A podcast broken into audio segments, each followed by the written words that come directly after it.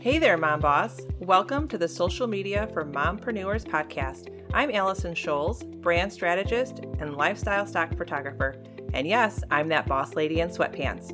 If you're ready to fine tune your personal brand, grow your business on social media, learn some really cool marketing hacks, all while balancing family life, then girl, you're in the right spot.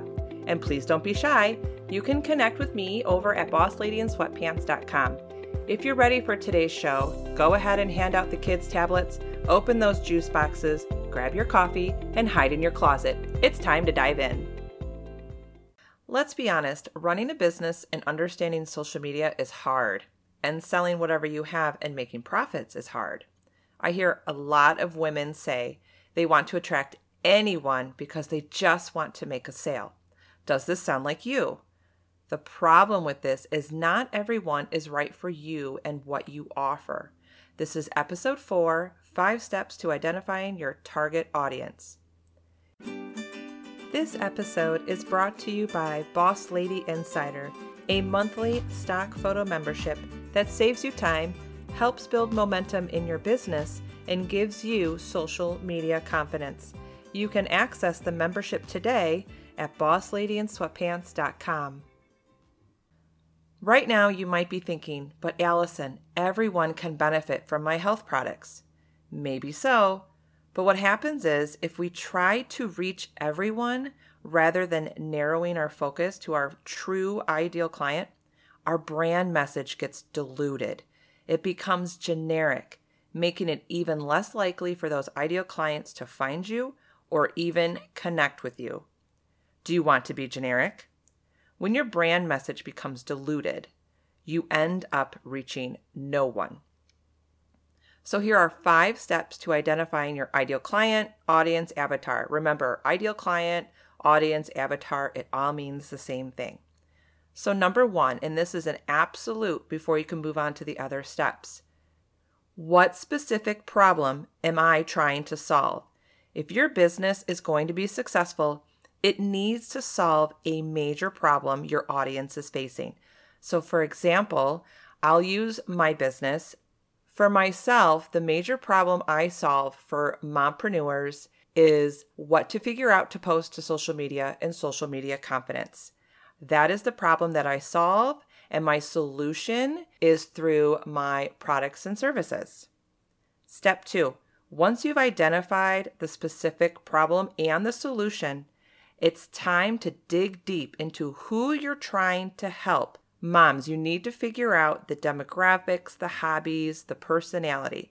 So, for example, I'm going to read you some questions that you should be brainstorming. Don't worry about writing all these questions down. I will make sure that all these questions are in the show notes for you so you can grab them later. So start thinking about what is their age, what is their gender. You want to know where they live, figure out their marital status. Does your ideal client have children? How many? What is their job? What is their household income level? What are their favorite social media platforms? What are their hobbies?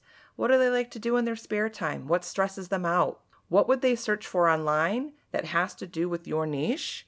Where do they shop? Are they online? Are they in the stores? Where do they like to vacation? What is their dream job? Then take some time to describe your ideal client in a couple of words. Are they fun? Are they energetic? Come up with some descriptive words. And what you're going to find is most of the time, your ideal customer may sound a lot like you, and that is okay. All right, let's move on to step number three. Take the time to analyze your current customers, if you have any. Who are they? What are their ages? What are their current challenges? And what information are they getting from you now that they love? All right, step four your website stats are a wealth of information. If you are not using Google Analytics, start using them today. I'm not going to go into how to set up Google Analytics, it's really easy and just Google it. But through Google Analytics, you can figure out the basic demographics of who is visiting your website what pages they're leaving the most. Trust me, your Google Analytics is a wealth of information on who is visiting your website. So that is going to give you a clue as to who is your ideal customer. All right, last but not least, number five, and this is probably the one that I use the most. Your website is not the only analytics source. Most social media platforms now have built in analytic tools.